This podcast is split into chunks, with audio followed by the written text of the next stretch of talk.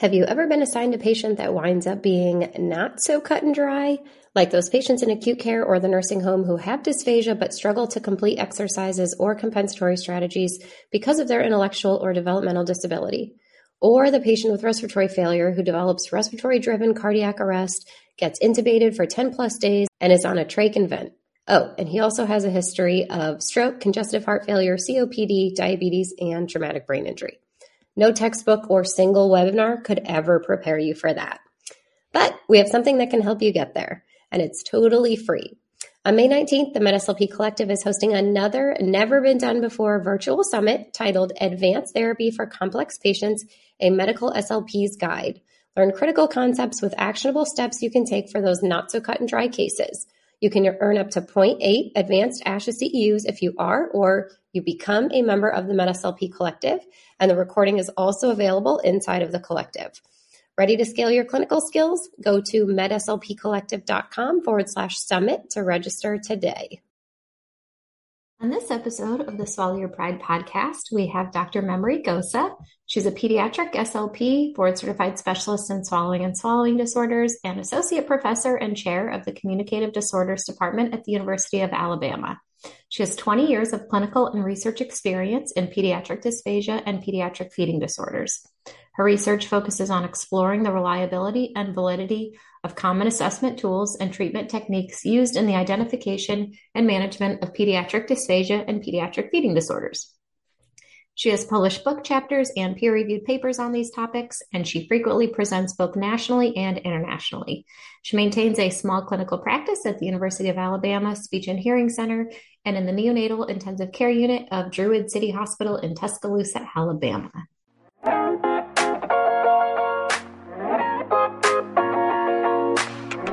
Welcome to the Swallow Your Pride podcast. I'm your host, Teresa Richard. I'm a board certified specialist in swallowing and swallowing disorders, a mobile FEES business owner, and founder of the MedSLP Collective. This podcast is all about delivering the latest evidence based practice to medical SLPs everywhere. Whether you're a new clinician seeking tangible tools for treatment or a seasoned vet stuck in a rut, my goal is to help ditch the old school ways of the past that no longer serve you or your patients, to reinvigorate your passion for our field, to broaden your knowledge about our scope of practice, and to inspire you to practice at the top of your license. So if you're listening, I encourage you to swallow your pride, be open and willing to learn, because let's face it, your patients deserve that kind of care. With that, let's dive right in.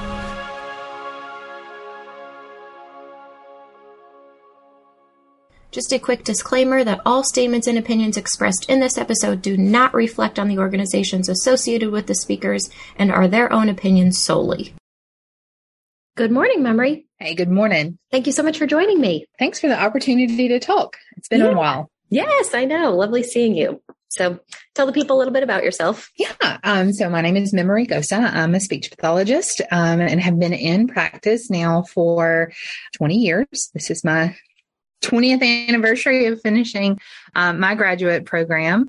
I work primarily in the pediatric dysphagia space, came to it in a roundabout way because I really thought that I wanted to work in infant and child language development. That's what most excited me when I finished my graduate programming.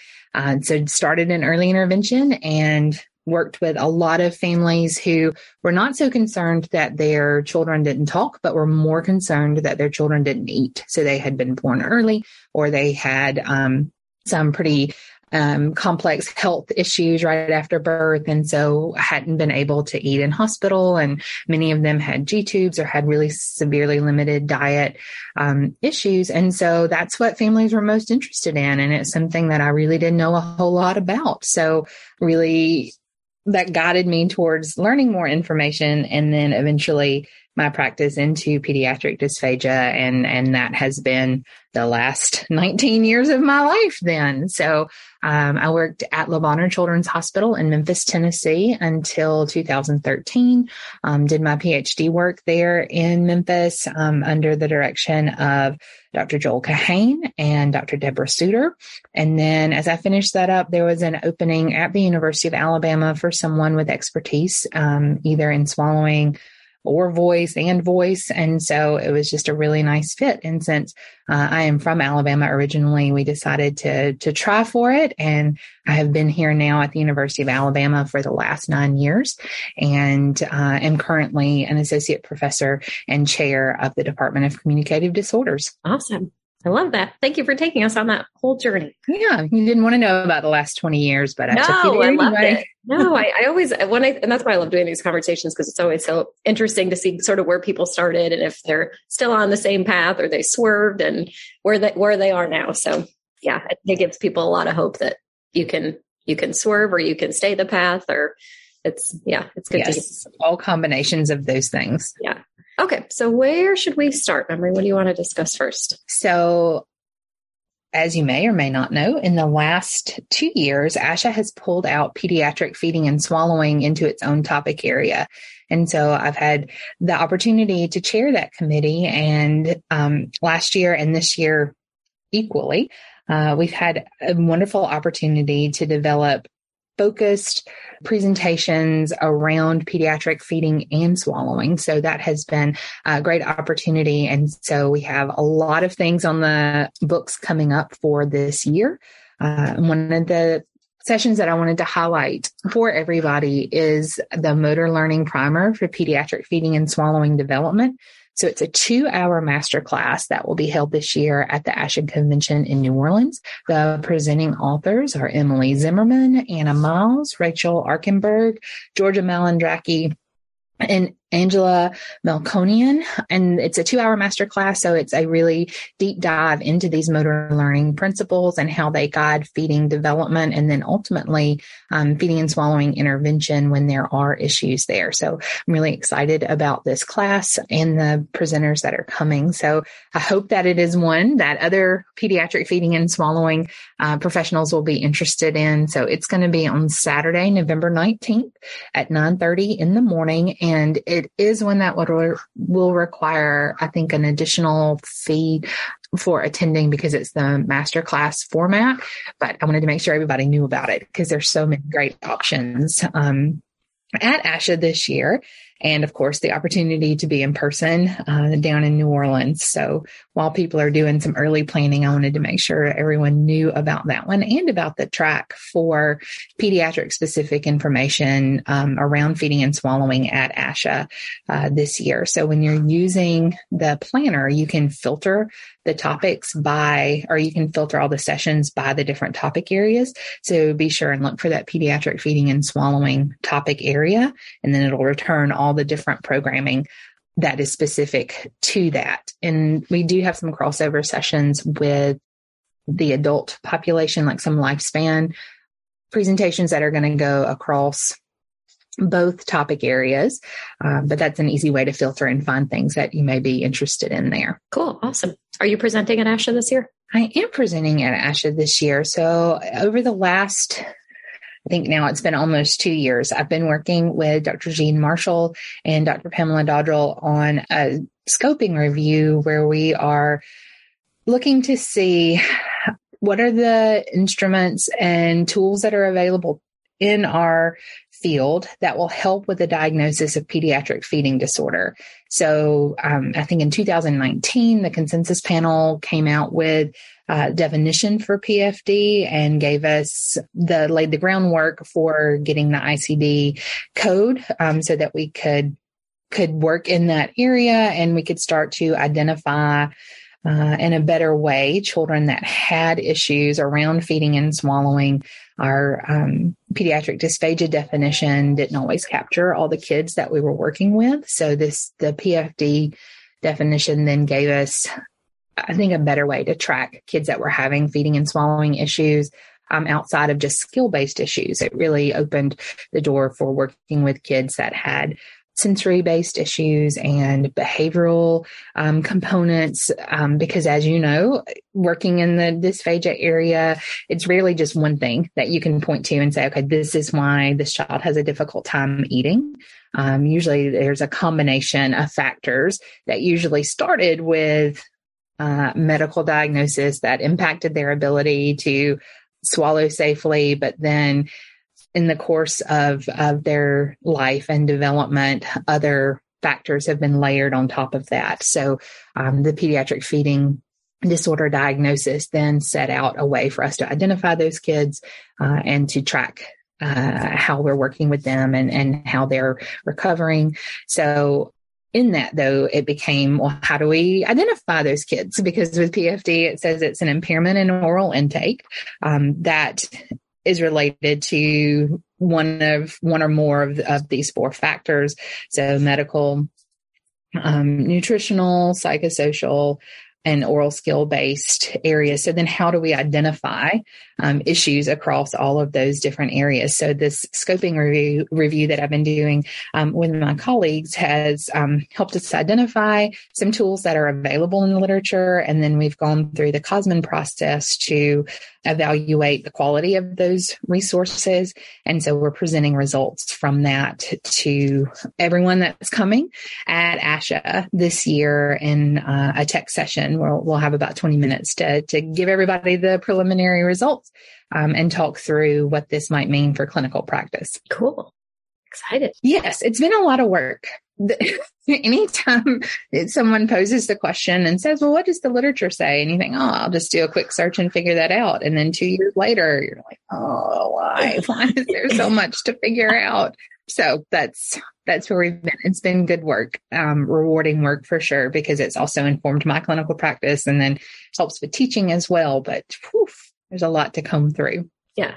Is there anything you can share that you think surprised you in the literature or anything that you found really interesting or fascinating that you think people might not know about or might not be informed about? Yeah. So I don't I don't know that it's surprising or like something that people are going to be like, ooh. Um, but what has most interesting to me is the volume of tools that are available, but how few of the tools that are available to us go beyond just initial reliability ah, yeah. data, right? So we know that it's reliable, but it doesn't mean that it's accurate. And just so many of the tools that are available in the literature, I feel like were created for a very specific purpose, but then don't get used beyond that research purpose.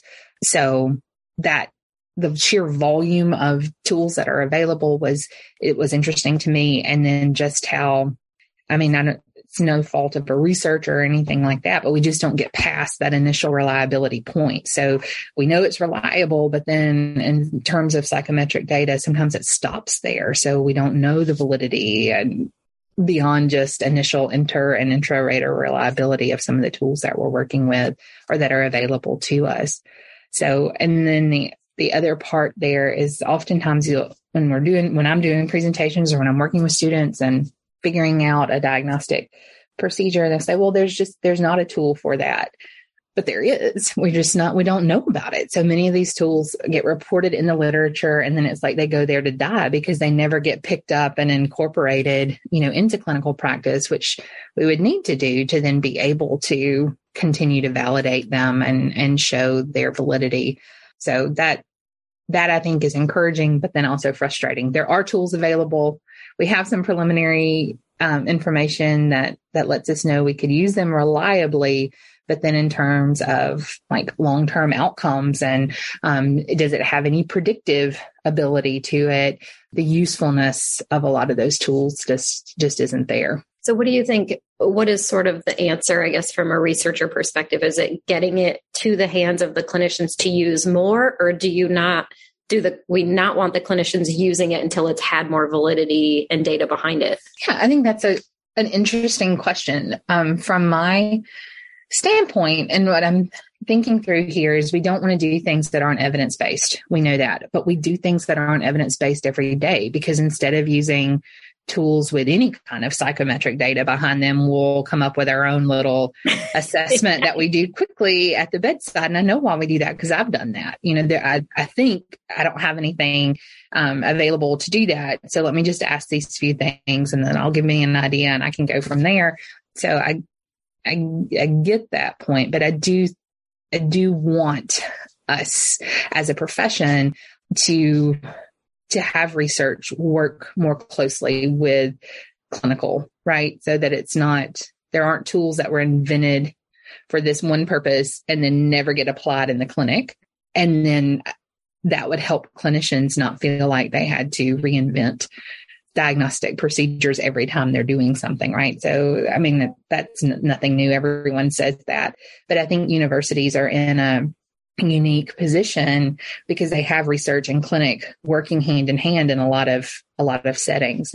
Our setting is like that. We have an on-campus clinic, um, and we have active um, research faculty that are innovating tools and coming up with different diagnostic procedures.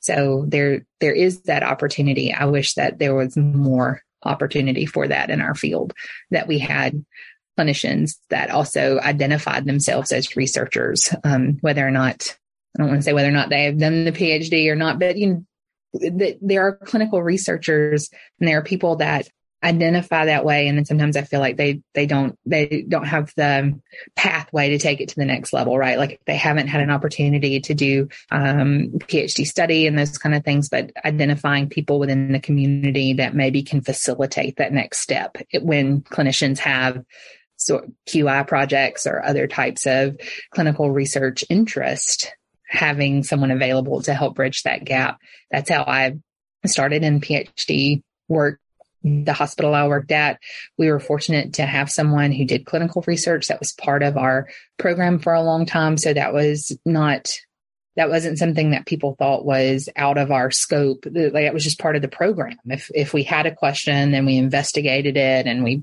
applied the results to our to our clinical work um, and then when she left that was still an expectation that we all had so we reached out i was in memphis so we reached out to the university of memphis that's where dr suiter was and said, here's our idea. How do we go about doing that? And so then she was, she is a clinical um, scientist. And so she was like, oh, well, we could try it this way. And she helped us design the studies, you know, and then carry them through. But that was um, the benefit of having someone in the community that was a clinical scientist that could help clinicians carry through their ideas into meaningful um, studies that could then inform our, our practice. And I think that's something that we could all do, but we don't all have the same resources. I understand that for sure. Cool. Well, thank you for sharing all of that. Mm-hmm. All right. Um, any other ASHA talks? So we talked about the motor learning primer. Um, that's the master class that we're doing. There's another master class that was a um, a joint venture. So this one is weaning from tubes and thickener in the pediatric population, an interprofessional panel, and that's also a two hour master class um, that's going to feature Kara Fletcher Larson from Boston Children's Hospital, Brianna Milock. Mm-hmm. I'm afraid I'm saying her last name wrong, and I keep saying it. So maybe someone will correct me. I'll, I'll get a chance to meet her yes. in person and I can hear yes. how she says her last name. Um, I can see so, it. I can see how it's spelled, but I don't know how to pronounce it either. So sorry. I'm afraid I'm saying it wrong, in which case I apologize. But she is also going to be part of this panel.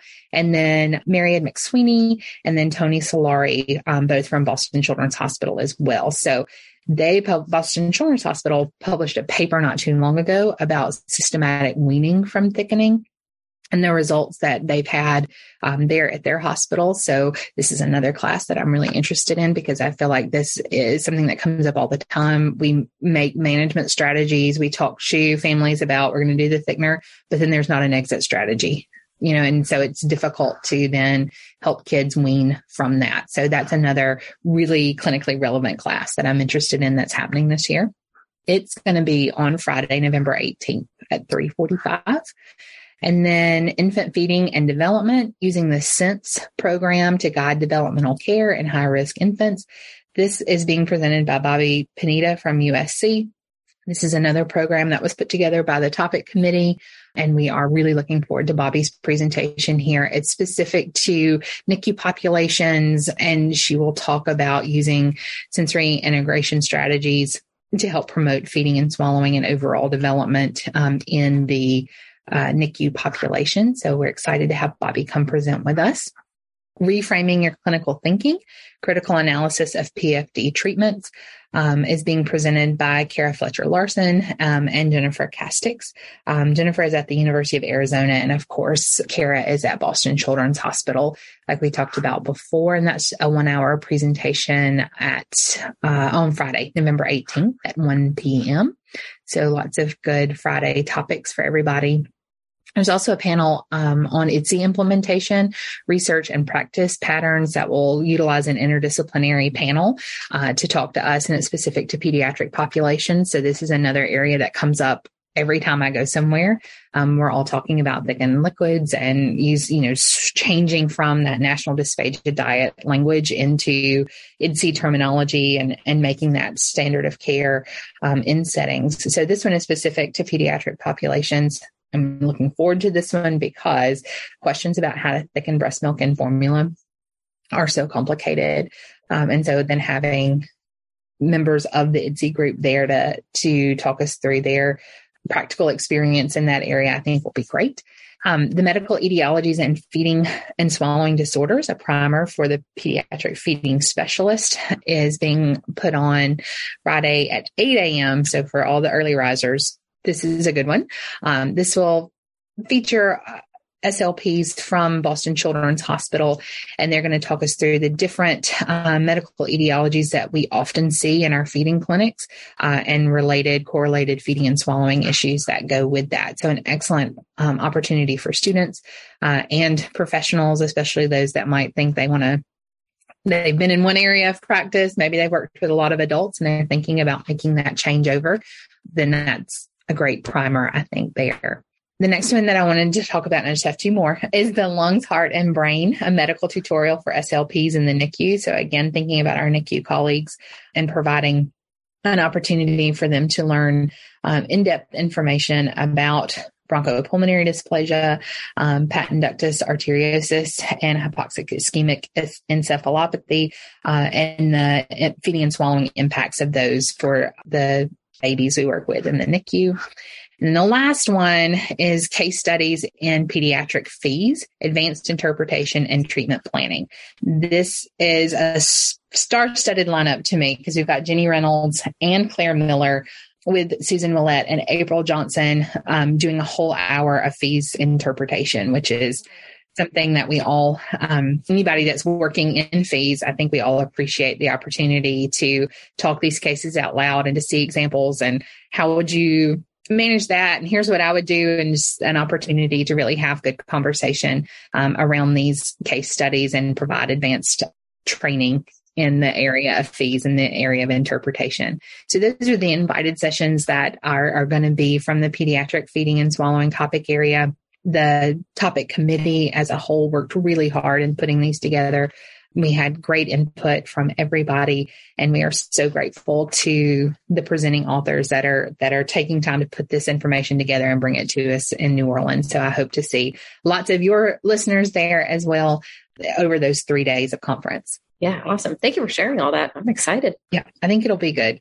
I'm excited to have advanced level yeah yeah courses happening. Yeah. Great. Some that will require uh, extra registration, but some that don't. You know, and we were able to get that advanced level um, there. And so if people are working towards BCSS, this is an opportunity to get that intermediate and advanced level training at something they're already attending. Yeah, cool. Awesome. So earlier we talked about pediatric feeding disorder and the paper that came out.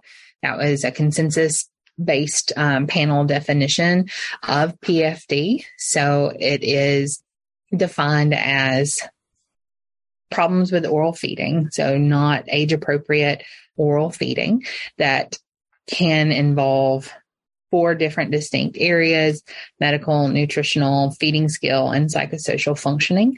And so that consensus panel was convened by uh, a group called Feeding Matters. Feeding Matters used to be known as Popsicle. It is a parent driven organization. It was started by parents who had children um, that had pediatric dysphagia, and then that progressed into other types of feeding issues as the children developed and they were really frustrated um, with the lack of support uh, and information about pe- uh, pediatric dysphagia, about um, pediatric feeding issues, and they came together to start this organization. Um, and now their work just continues to proliferate into our profession, and not just speech language pathology, but also occupational therapy and and pediatric medicine as well. So with the PFD um, diagnosis, which is now a part of the ICD codes, they were able to track in the most recent paper that came out estimates that more than one in 37 children under the age of five are affected by pediatric feeding disorder here in the United States. Um, that number is huge. And we've had other papers in the past that tried to give us information about incidence and prevalence of pediatric dysphagia, but weren't able to to really narrow in that closely because of coding issues and reporting issues and what counts as dysphagia. Everybody in this area knows there's a lack of agreement about what the definition of dysphagia is. And so it makes it difficult to track kids in this area. But using the PFD diagnostic code, um, they estimate that one in 37 children under the age of five is, is experiencing um, pediatric feeding disorder. And so that number was jarring to me because that's getting up into prevalence data around autism and other things that we know are prevalent in our community that we expect to see um, when we're working with children. And so I just felt like pediatric dysphagia and even feeding um, and swallowing issues in general are often thought of as well. That's just, you know, clinical populations. That's where you see that. We don't really see that in the community. We don't see that outside of hospital settings. And I think these numbers certainly indicate that you do. If you're working in pediatrics, you are likely working with children that have some aspect of oral feeding difficulty. And so that to me speaks to our need in the field of speech pathology to ramp up our educational efforts around dysphagia in general, but specific to pediatric dysphagia. I mean, we often hear, and um, Emily Zimmerman has done some papers looking at programming in our graduate schools and and how much education we get about uh, feeding and swallowing issues. And in some cases, it, there's nothing on the books, like there's not a class or a seminar or anything like that. And in some cases, we're getting full, um, you know, three hour course credits. In some places, it's just an elective. And in some places, you get a lecture as part of your adult dysphagia class. Mm-hmm. So these numbers to me speak to um, the urgency of ramping up our educational efforts in this area. Yeah. I think, can I say that I think it's probably even higher? oh, yeah, yeah, yeah. This would be in kids that are reported, right? And yeah, that are right, seeking right. services. Yep. Yeah. Yep, that's exactly what I was going to say. My my son's six now, but you know, when we left the NICU, you know, they pulled his NG tube and we left the NICU and it was just like, good luck, you know, and we never were able to find an SLP that understood pediatric feeding disorders until I think he was like four. So he went that whole time with just me trying to figure things out and you know me talking to anybody that i knew. But yeah i just think and and sort of the years i've spent you know advocating for him i've had so many other people come to me like where did you find somebody? Like who do i even look for? You know i think people don't really even associate speech pathologists with being the ones that treat pediatric feeding disorders. So i think we have to do a better job marketing and our pr with that as well. Mm-hmm. Well, and and we're part of a multidisciplinary team. Um, certainly, if we're talking about medical, nutrition, feeding skill, and psychosocial issues, we we don't manage all of that, but we are we should be a, an integral part of that team. I feel like our training should put us in that unique position because we do get the anatomy and the physiology for feeding and swallowing. I just wonder, tell me what you think. I read all these studies that tell me that students come out of their graduate programming and they do not feel confident managing anything in the area of dysphagia, right? Like that's the one that consistently comes up as we, we don't feel comfortable doing this.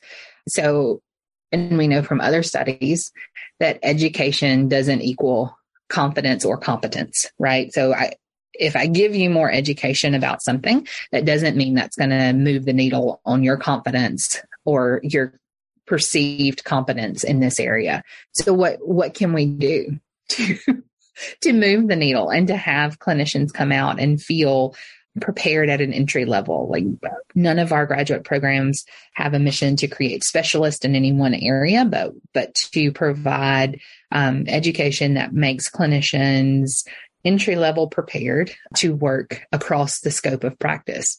So what can we do to to change the needle on their confidence and competence? Yeah, I, I, mean, I think it's really multifactorial. I think, you know, it starts with the grad programs with, like you said, you know, some just have like a one credit elective. You know, I mean, I didn't have anything on pediatric dysphagia in grad school. I just had, you know, one class on regular dysphagia. So I think there does need to be more education there, you know, whether it is a, a full three hour, you know, three credit hour course and then I think from there, I think the tough part is, you know, we're obviously living in COVID, post COVID times now, but there's just not many placements out there or SLPs that are working with pediatric feeding disorders to take on, you know, act as a mentor. I think, you know, there's so many SLPs looking for mentors, looking for mentorship, looking even for just, you know, accountability, you know, just like a group to sort of join to, you know, discuss cases and things like that. So you know, not didn't mean to plug the collective here, but you know, it's sort of something that we do in the collective is is yeah. you know, provide support and mentorship and sort of those accountability groups just for people to have a place to discuss case studies. So I wish that something like that could be duplicated on, you know, sort of a much grander scale for sort of all grad programs or even all, you know, externship placements. You know, I know that's a lot to put on the externship supervisor, but it's just, you know, I don't know how we get more externship placements or how we get more SLPs that are out working in these types of settings to agree to mentor some of these clinicians. Yeah, I think I think what you're talking about with mentorship is really is really where we haven't we haven't bridged from graduate school into the the work setting. Um, we do have a clinical fellowship year, but I don't know that that we're always set up to utilize that in the way that it was intended, right? To have direct mentorship, to have a lot of direct feedback. I think a lot of clinicians go into settings and they're the SLP and, and that mentorship piece is, is missing based on what I understand about moving the people's confidence and competence perceptions, it really requires them to have that direct observation and feedback that you're doing a good job and and this is the right thing and the opportunity to talk through um, treatment options and and things that can be done and and come to consensus and trial and report back. And and you know just like I do from working in hospital and other settings, like there's no time in the day for that. Yep. Yep. Most of the time we are um, eight to four thirty and beyond with patient care, and then trying to do competent documentation and and check all of the compliance boxes, and and we miss that piece. So it's it's challenging because it sounds like the piece then requires a lot of time and invested effort that people don't seemingly have outside of a graduate program. Like that's that's where you have that chance for observation and direct feedback and and talking through cases and simulation i think is going to help us um, simulation activities and then debriefing after those is a really um, nice way to hit these I don't want to say low incidence because we just talked about how high the incidence and prevalence is in this area, but things that we just don't see every day. They require a higher level of care and so often aren't available for students to to do as as part of clinical placements. Yeah, yeah. I, I, think there's a lot of SLPs that sort of are willing to sort of learn as they go. You know, they're they're willing to, you know, like you said, attend all these, you know, courses at ASHA or, you know, take other webinars, take other courses. But then I think really just getting that direct feedback with a specific case that's right in front of you that day, I think is what just so many SLPs need to really build the confidence to say, okay, yes, I am on the right path. Like you said, even if it's just positive reinforcement, like, yes, you're doing the right thing. Great job. You know, but half the time, you know, most of the time, I should say, we're all sort of on our own little islands. Like, is this right? What am I doing? You know, and if you don't have anybody to bounce those ideas off of, it can really be a confidence killer. So, yeah. And you also, I mean, you want to do the best for the, the babies and the um, children that you're working with. I think there's a lot of pressure there and uh, for both adults and people that are working in the pediatric area in dysphagia and, and PFD.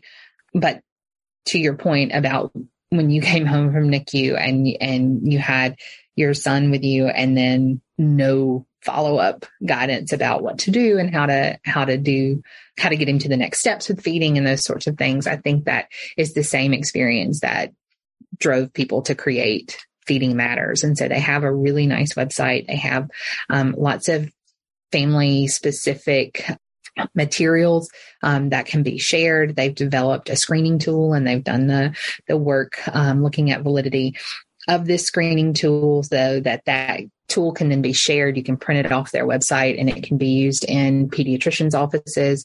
Uh, and so I appreciate uh, the parent driven work that has come out of Feeding Matters and just wanted to make sure that we talked about it today so that people can check it out.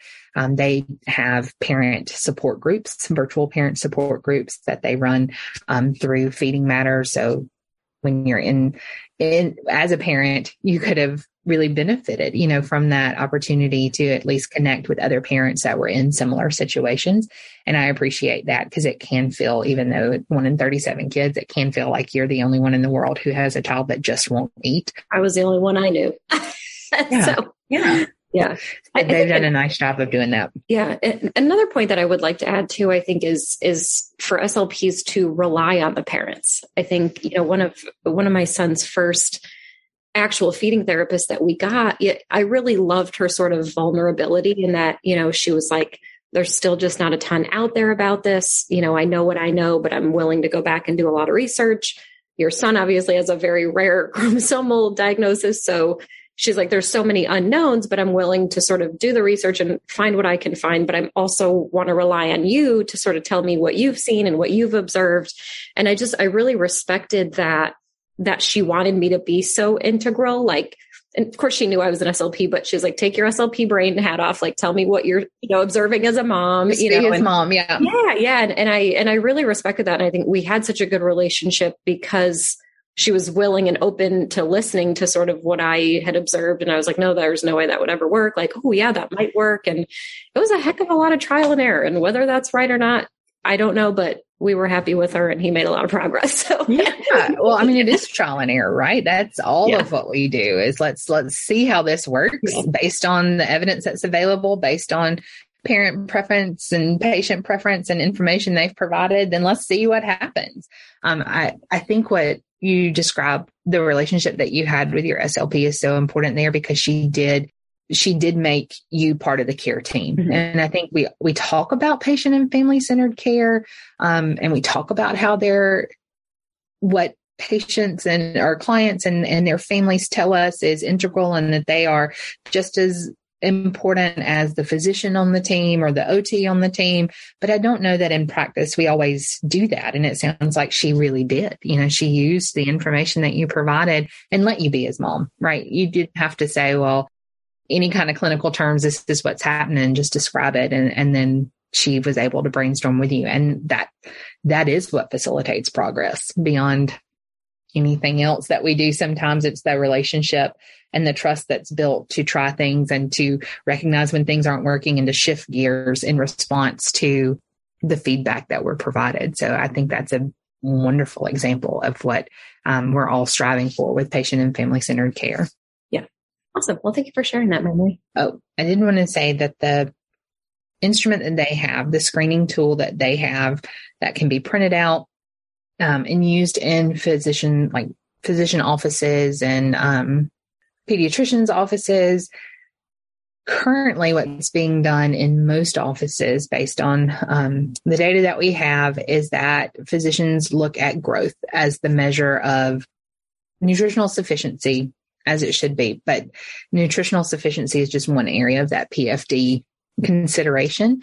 And so the screening tool that that has been developed and is available from the Feeding Matters website goes beyond that because looking just at growth, we're not catching kids um, that need to be referred for further assessment and for intervention um, and and family supports around pediatric feeding disorder. So I think that that tool that they've developed could really help bridge that gap because it's mostly identified in children under the age of five. Uh, and that's when families and, and children are still regularly going to well child checkups at least once a year. And so that's a great place to add that. Now I know that pediatricians have a million things I have to screen for, uh, but this is a six question like six question test um, that's just yes or no. You know, it's just dichotomous choices that that is really easy for families to use. And so, if you are working in a multidisciplinary team, that's part um, that has influence in the community and that that works regularly with physician referrals, then that is a tool that you can share with them that maybe they can incorporate into practice to help identify kids earlier. It's certainly an easier job to help with PFD the earlier that we catch it. So then we don't have layers of years and years of habits that might have formed that make it difficult to to help kids get to a functional feeding situation. Yeah. Cool. Thank you for sharing. Mm-hmm. Let's talk a little bit about the FEES papers and then we can talk about um, video fluoroscopy there too. So there are um, there are is in a paper that came out earlier this year that was many, many years in the making. That was published in AJSLP. That was uh, consensus practice guidelines around the use of flexible endoscopic evaluation of swallowing in our field. So that project started at ASHA. I don't even remember which ASHA because it was a long time ago. Um, Dr. Langmore came over and she's like, I have this idea. Um, there's a paper that's been published out of the European Society of Swallowing and Swallowing Disorders group where they have a training that they do for all providers in uh, that are members of their group that are going to do FEES. So it's a standardized training protocol. Uh, and they published it and and I think we should do something like that. Huh. That sounds really interesting. It also sounds really challenging because we don't have um, a, a process to do those kinds of things here necessarily. We don't have a governing body that puts out um, clinical practice guidelines like like what is there. So it, that started the conversation that we then roped other people into, and so it was through the American Board of Swallowing and Swallowing Disorders that we were able to put together a working group to consider the literature, to consider their own clinical practices, uh, and then come to consensus about, okay, here's, here are the commonalities in all of our training. Here's what we all did that then resulted in this um, outcome of having competency around using um, this modality for dysphagia assessment. And so it was a lot of information. And then we were thinking about across the lifespan. So we ended up splitting it into two different papers. And so the first one that came out was uh, about adult specific or using FEES in the adult population specifically and training in that area. And beyond training it it talks all the way through like best practice for cleaning and equipment and setting up the study and interpreting the study and provides some templates that can be used. Uh, and so that paper came out in January and we are, we've submitted um, the second paper that is uh, the same type of information in a part two and it's specific for pediatric FEES. So I'm really excited about those papers because I think they give, they give clinicians information that, that they can immediately use, which is always um, been my goal. You asked in our anyway, you asked about papers that had inspired me or that research papers that I had read that I was really motivated by. And I gave you two that were around uh, doing video fluoroscopy in infant populations. And they were published or written and published by Dr. Lisa Newman, um, who is the person who started the feeding and swallowing program at Bonheur Children's Hospital. And both of those papers provided very practical information that pulled in all the literature on the topic, summarized it, and presented it to me in a way that I could utilize it right away, right? It wasn't, it wasn't something that was so obtuse that I can read it and go, that's interesting, but I don't know what this has to do with me and the person I'm going to see on Monday.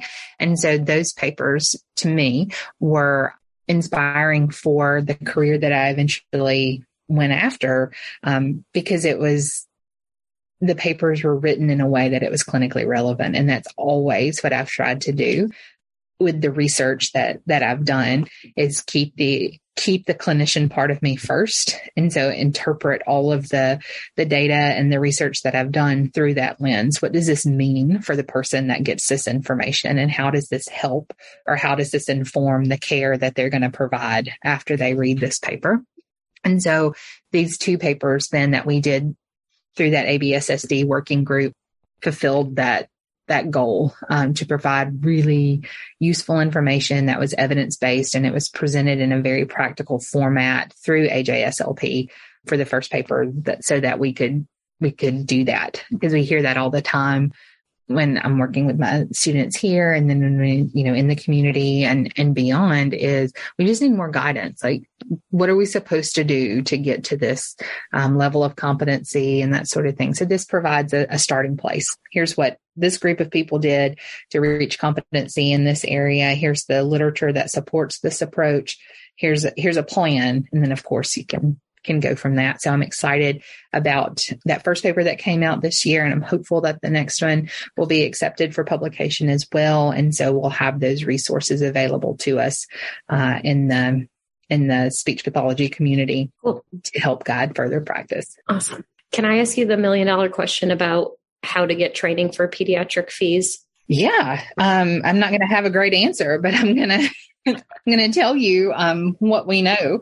So the the key, the point is that we have to be in settings that utilize that um, modality. And so the legalities of it are different in every state, which then make it challenging. Um, when I was in Tennessee, there were rules on the books that you couldn't independently pass the scope until you until an ENT said that you were competent in that area.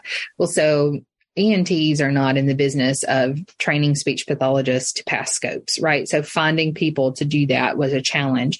So what we did to get the service going was we did it collectively. So we had the ENT that was the endoscopist, and then we had the speech pathologist that was feeding and interpreting one of the things that you know people say about FEES is it's so convenient and it's so easy to do and you can do it at the bedside and all of that is true i'm not disparaging that but it's it does require multiple hands especially when you're working in infant and toddler populations. Toddlers don't want things up their nose. Yeah. Um, so like that two to six uh, time frame, I think is the most challenging for for doing FEES, and it it requires the caregiver, it requires the SLP, and it re- if you don't have an ENT present or another person, you know, to do endoscopy, then it's going to require two SLPs because you can't watch and manage the scope and feed that way. And so similar then to video fluoroscopy where you need the radiologist present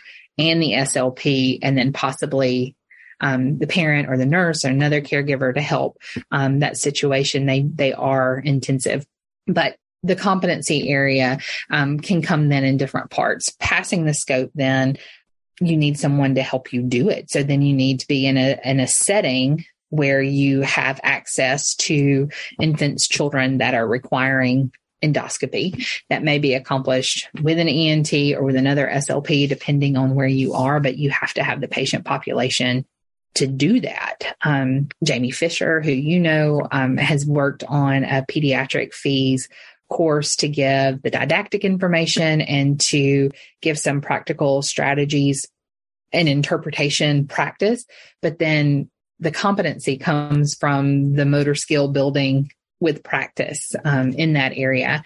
So I think you can you could split it in terms of looking at doing and becoming competent in the interpretation and the planning of that FEES in the pediatric population. And then if you want to be pediatric endoscopist, then you have got to be in a setting where there are consistent opportunities to pass scope. Yeah.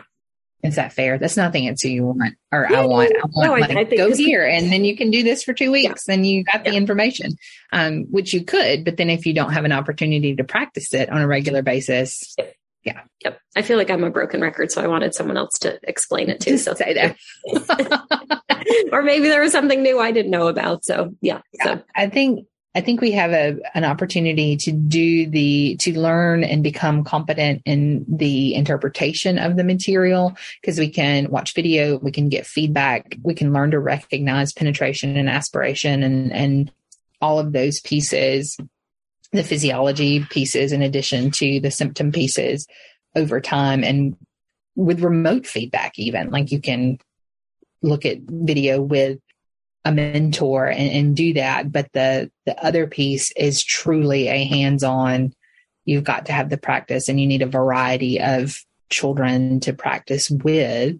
And that, that comes from being in a setting where that opportunity is consistently available. Yep. Thank you. Uh-huh. All right. Last, last topic.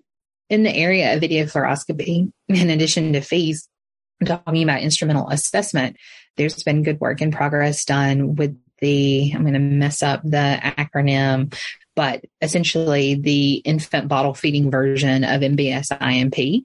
Dr. Lefton-Greif and Dr. Martin Harris, you know, have put the paper out that establishes with good psychometric data the uh, components of the evaluation and a, a, protocol that can be used that does account for fatigue and, and watching past fatigue. So I feel like they have done a nice job of incorporating the previous 20 plus years of data that's come out about using video fluoroscopy in infant populations and have given us uh, a very objective way to measure and um, report on video fluoroscopy that we haven't had uh, in the last 20 years. So that that piece I am really excited about. I look forward to the next steps there with the um, competency training and the interpretation piece uh, that they've done, like they've done with the adult population, and then seeing how we can use that to and to further our knowledge around infant swallowing and dysphagia. Uh, we don't have the the same advantage of being able to see video fluoroscopy in infants that don't have dysphagia, because certainly they couldn't consent to being part of, of a study with no direct benefit that uses ionizing radiation versus in adult populations. We do have some preliminary data, um, and with Dr. Martin Harris's database, large numbers of people that don't have identified dysphagia and and we have their uh, results of video fluoroscopy to help inform about what normal swallowing is. So i think that having this set of variables to use and report on um, will help us build our understanding if not of normal um, infants but within different populations so that we can begin to understand what the features of dysphagia are when we're looking at kids with respiratory impairment versus when we're looking at kids that have um, neurologic involvement versus when we're looking at kids that have um, congenital heart disease. So it'll help us build those profiles to understand the impairment better so that then we can work on innovating our treatment options in that area. Cool. Mm-hmm. Thank you. Yeah we cover everything?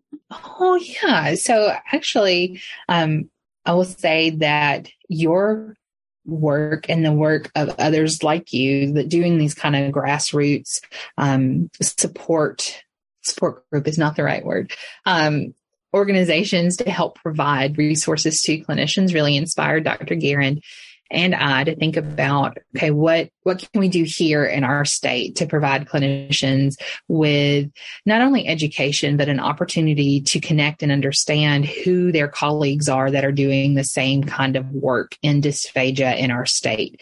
So to start building relationships across the state through the Alabama Dysphagia Collective. So we started and we planned this big conference event where we would pull together people from our state. We are going to do it in Mobile, which is in the southern part, and then in Tuscaloosa, which is in the kind of central part of the state, and hopefully get people from all over to participate. And that was in 2019, and it was planned for 2020. And then we all know what happened um, in 2020. And so that got put on pause, but it gave us a chance to think, okay, what else could we do?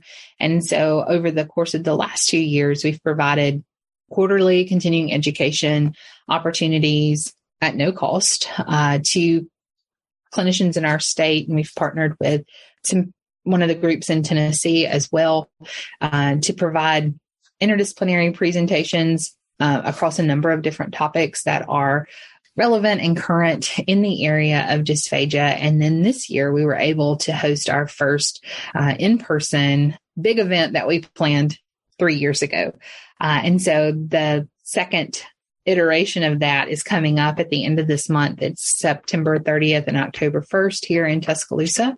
Uh, and then we will have a, an optional day on um, October 1st where we're going to do some FEES skill uh, trainings, an opportunity to get those first passes and experiences with scopes with direct feedback from the instructors that are there to at least start that training process for people that are interested in learning more and having a chance to incorporate FEES into their clinical practice. So, um, first thanks to you you know and and and people like you that have put together these groups that have really sort of inspired us all to think about what else can we do in our own communities to provide that kind of mentorship and and just peer support to each other and connect all the disparate clinicians across the state that oftentimes are seeing people in the large metropolitan areas back to the clinicians that are serving people when they go home and more of the the rural areas. So uh, we're excited about continuing that opportunity. Um, Alabama Dysphagia Collective is on Instagram and I think Facebook because I'm old. Um, so we still have that as well. But we would love for people to to follow us and and to be a part of that community as well. Awesome. I love that. Mm-hmm. Love that. I love that you guys did that. I, I love anybody with an action plan. So yeah. got to do it. something. Yeah, yeah, um, yeah, yeah. We've got to get connected. There's so many opportunities to provide that peer support in in our state, but we don't even know the names of the people that that are a, a, city over. So it was an attempt there. I don't know that we've been super successful yet, but we're still plugging away. Yeah, yeah, awesome. Well, if you build it, they will come. That is my that is my motto. So that's what happened for you for sure. In the thousands and thousands and thousands. So awesome. Well, thanks so much, Memory. I really enjoyed this conversation. So, is there anything else you want to share with the people or any final thoughts? I think so. I'm excited that we're all able to get back together again, and I'm looking forward to the chance to see each other. I think ASHA will be great this year. Um, it was, it's always well thought out and, and intentional in, in their activities, but um, the first time back last year in Boston, there were a few, we weren't in Boston, in DC, there were some, a few people. And certainly I'm hoping that, that New Orleans will be a draw and that they'll be, we'll be back together. So I'm looking forward to that. Awesome. Well, thank you so much, Memory. Yeah, thank you. It was good to see you. Hope to see you in November. To download the show notes from this episode, please visit swallowyourpridepodcast.com. There you can also sign up for our email so that you'll never miss another episode. If you like what you hear, then please subscribe, leave a review on iTunes, and share it on social media with your friends and colleagues because that is what keeps these episodes coming. If you'd like to be a guest, share feedback, or request a topic to be discussed on the show, please email podcast at theresarichard.com. Special credit to Danny V. Socrates for her amazing audio and editing skills. As always, thanks so much for listening and see you next week.